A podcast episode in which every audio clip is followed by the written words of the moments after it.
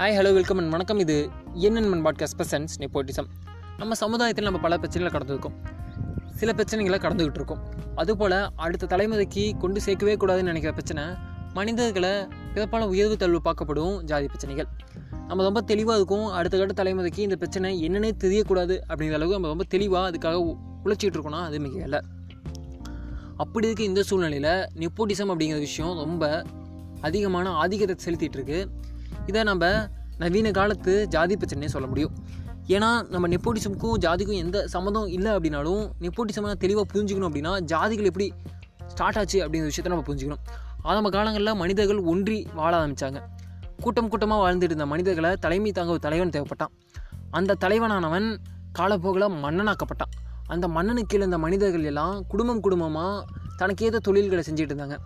தாம் செய்யும் தொழிலுக்கு ஏற்ப தனக்கென ஒரு பெயர் சூட்டி கொண்டாங்க அந்த பெயர்களே நாளடைவில் ஜாதிகளாக்கப்பட்டது.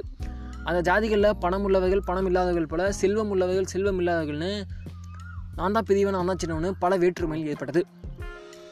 அதுபோல தான் இந்த சமூக சீர்கேடுகள் ஏற்பட்டது. அந்த சமூக சீர்கேடுகளை தகர்க்கும் வகையில் தான் சமூக ஒற்றுமை ஏற்பட நாம் ஜாதி பிரச்சனைகளை ஒழிக்கும் போராட்டத்தில் இறங்கியிருக்கோம்.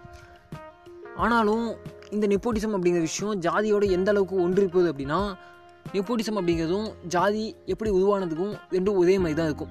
ஏன்னா நெப்போட்டிசம் அப்படிங்கிற விஷயம் எப்படி ஜாதிகள் குடும்பம் குடும்பமாக இருந்தவர்கள் தனக்கு ஒரு பெயர் சூட்டிக்கிட்டாங்களோ அதே போல் குடும்பம் குடும்பமாக ஒரு துறையில் ஆதிக்கம் செலுத்துவது தான் நெப்போட்டிசம் நம்ம பல இடங்களில் வெளிப்படையாக பார்க்குறோம் சில இடங்களில் மறைமுகமாக பார்க்குறோம். ஆனால் ஊடகம் சார்ந்த விஷயமான சினிமா பாலிடிக்ஸில் நம்ம ரொம்ப வெளிப்படையாகவே நெப்போட்டிசமாக பார்க்க முடியும். மகன் மகனின் மகன் மகனின் மகனின் மகன்னு வழி வழியாக இது தான் இருக்கும் துறையிலேயே ஆதிக்கம் செலுத்துவது தான் நெப்போட்டிசம் இதால் என்ன பின் விளைவுகள் அப்படின்னா பல திறமை உள்ள மனிதர்களின் அங்கீகாரங்கள் பதிக்கப்படலாம் வாய்ப்புகள் மறுக்கப்படலாம்.